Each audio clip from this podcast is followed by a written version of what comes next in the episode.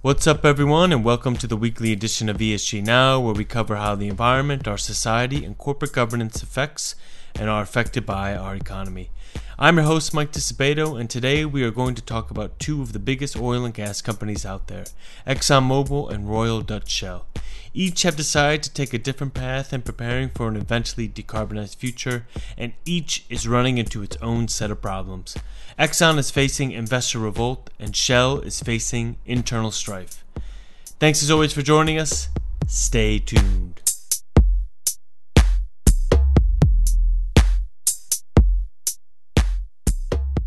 So every year we kind of knock about and we try to come up with some trends for the upcoming year that investors are going to have to deal with. And we just published a report for the hopefully sunnier year of 2021. And one of the trends focus on the diminishing pool of investments that can meet the provisions that were set in the Paris Agreement as time goes on and as warming increases. And so what we did is we made this interactive chart and we had this thermometer on the side of the interactive chart. And you can go there and you can move move the thermometer up and down and you can see what society needs to do to change and what investors need to do to change. And by investors, I mean we created this hypothetical portfolio that shows if you want to invest in companies that help society meet a 2 degree warming versus a 3 degree warming versus a 1.5 degree warming, then you have to do a bunch of different things. I put the link to this chart in the details of this podcast. So if you want to look at this, then click on it, go check it out, play around with it. It's really interesting and it's enjoyable. Um, but what the trend portends in general is that as temperatures continue to rise, investors might find it more difficult to build their portfolios with companies that actually help the world limit its collective emissions. That is, unless investors can persuade companies to make radical changes in their operations. And there is actually an interesting attempt at change afoot in the market, the sort of attempt that would be considered radical option number one.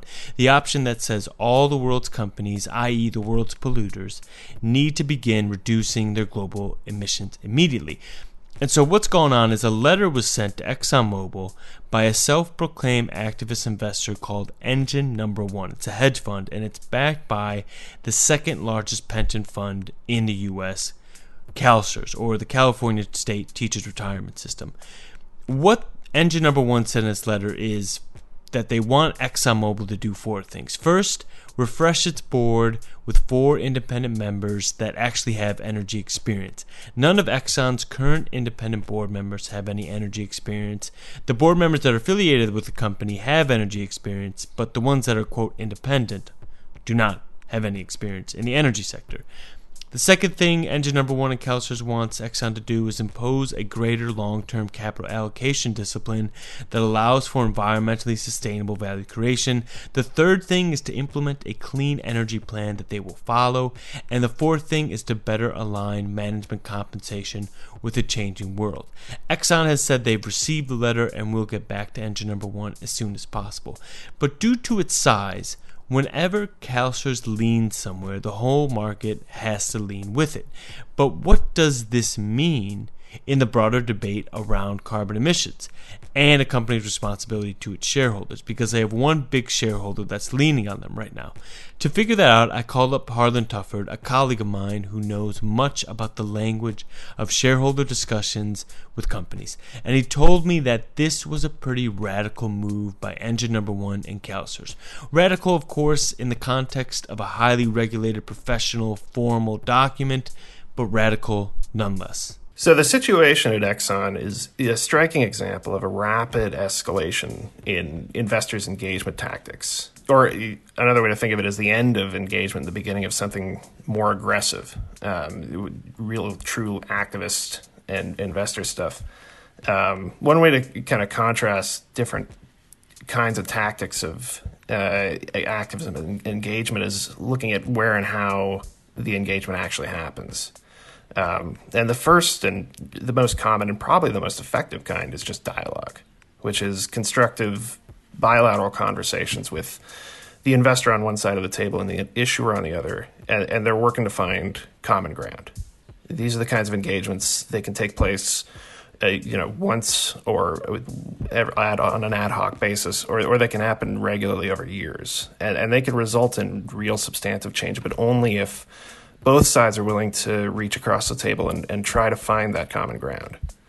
The second approach we see is shareholder proposals, which is a bit more formal. It brings the discussion into the public forum by asking other shareholders to, to weigh in on the issue formally, to cast a vote. And this kind of formal call out of the company, this is what CalSTRS and Engine Number One are trying to do with Exxon. In a CNBC interview with CalSTRS Chief Investment Officer Chris Ailman, Ailman said CalSTRS has tried for years to get Exxon to change their ways, but the company rebuffed the investor group continuously. They just basically said, no, we're not going to change. We're not going to do what you want us to do, even as Exxon fell behind its peers in the market. This is a big deal because CalSTRS owns about 300 million USD in stock of Exxon. So when this happens, investors have a decision to make. They can either sell, basically divestment, or they can make a more formal or radical move against the company, which is exactly what CalSTRS has decided to do. And what they're doing with this letter is they're saying, look, we're threatening you basically. We're saying that we are on the doorstep of submitting a shareholder proposal that can go to proxy, that can get voted on, and you'll have to kind of answer to your shareholders if you decide not to do it. I, I think I think shareholder proxy contests are uh, uh, an opportunity for investors to have a bit of a, a referendum on the company's future. Um, assuming that the that the, the slate that puts forward that's been put forward represents a, a viable alternative, and and in this case with Exxon, we've we've actually got two strong boards on on both sides, and the question is isn't which board is better or, or worse. It's it's which uh, board do investors believe represents the future of the company. Those two boards Harlan's talking about are the Exxon board, their current board, and the Engine Number One and CalSTRS board that's being proposed in this letter. And basically, what Engine Number One is doing as an activist investor and what CalSTRS is doing as its backer is it's saying we want you to take climate change seriously. We want you to take the fact that there could be warming and you could have stranded assets in the coming decades, and you need to make some moves on that because you haven't been doing that, and other players in the market have. So you might be thinking to yourself, well, why beat around the bush? Why suggest a board? Why not just give advice as to how the company should do this? Well, the unique thing about this situation is that shareholder proposals that are focused on climate change have not really been effective in the past years, and they have declined in recent years because of that. In 2016, if you look at companies within the MSCI ACWI, basically companies that we cover, there were 106 shareholder proposals that were officially brought to proxy and voted on by investors. That's 106 in 2016.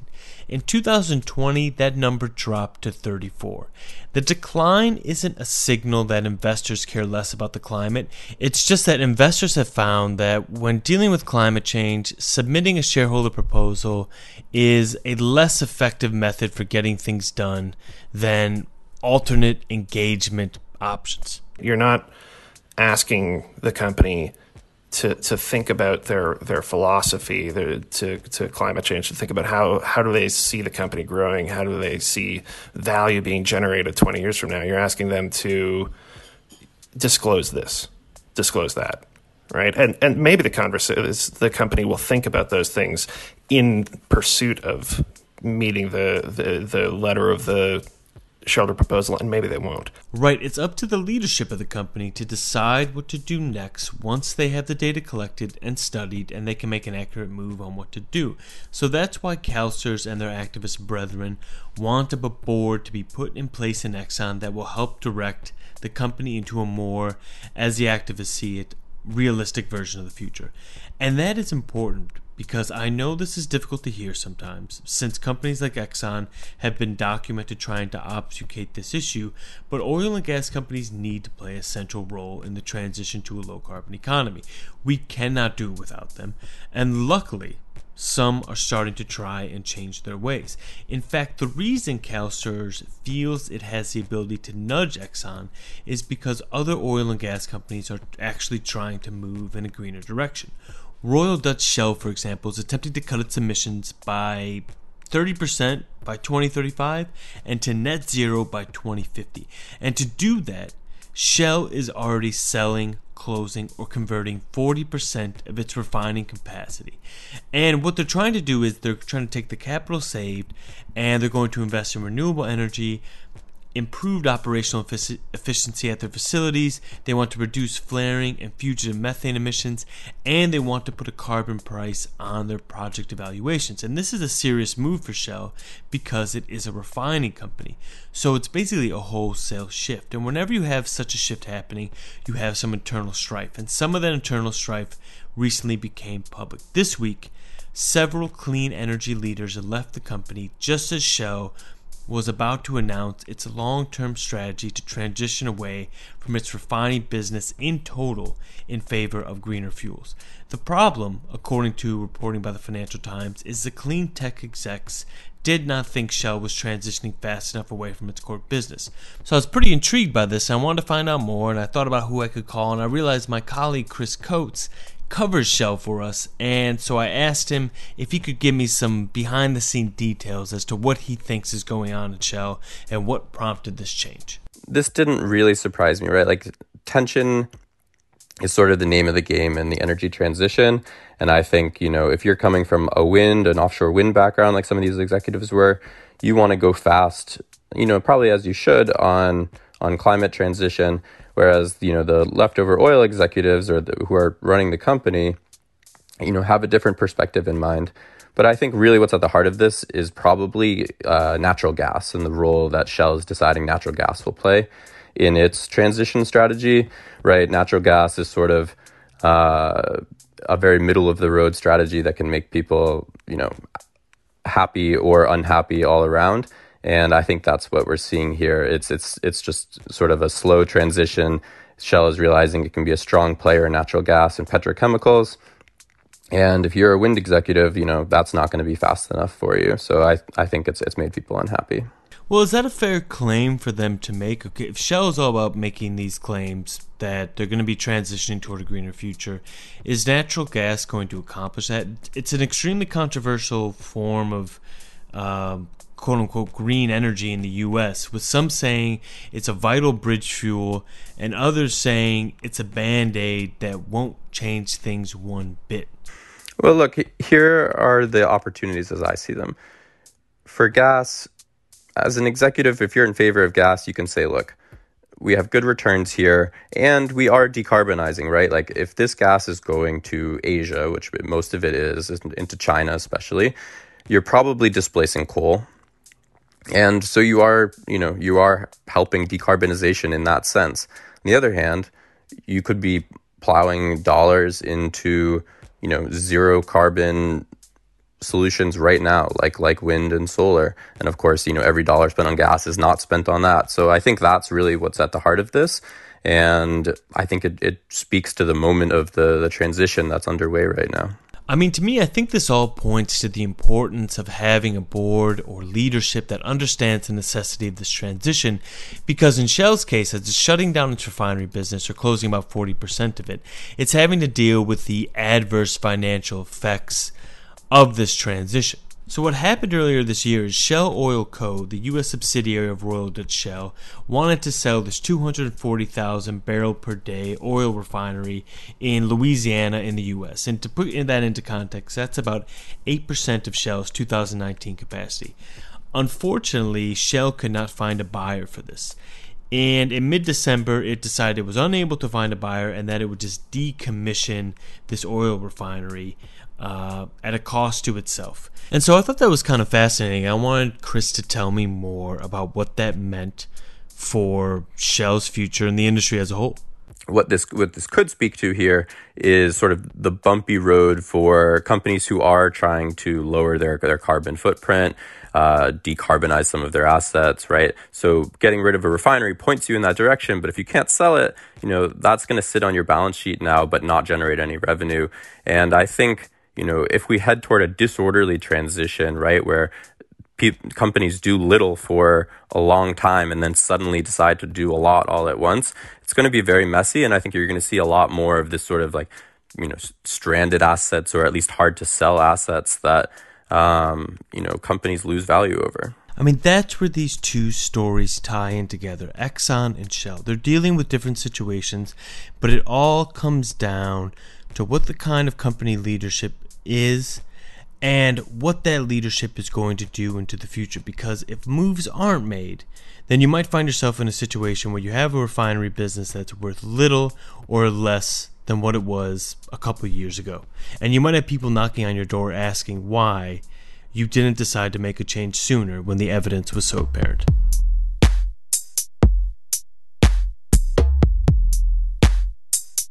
And that's it for the week. I want to thank Harlan and Chris for talking to me about this week's news with an ESG twist, and I want to thank you so much for listening.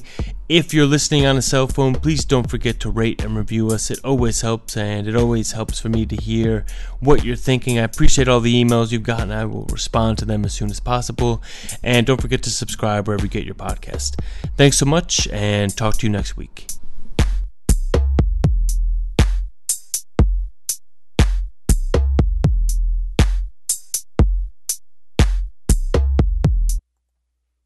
The MSCI ESG Research podcast is provided by MSCI Inc.'s subsidiary, MSCI ESG Research LLC, a registered investment advisor under the Investment Advisors Act of 1940. And this recording and data mentioned herein has not been submitted to nor received approval from the United States Securities and Exchange Commission or any other regulatory body. The analysis discussed should not be taken as an indication or guarantee of any future performance, analysis, forecast, or prediction. The information contained in this recording is not for reproduction in whole or in part without prior written permission from MSCI ESG Research. None of the discussion or analysis put forth in this recording constitutes an offer to buy or sell or a promotion or recommendation of any security, financial instrument, or produ- product or trading strategy. Further, none of the information is intended to constitute investment advice or recommendation to make or refrain from making any kind of investment decision and may not be relied on as such. The information provided here is as is, and the user of the information assumes the entire risk of any use it may make or permit to be made of the information. Thank you.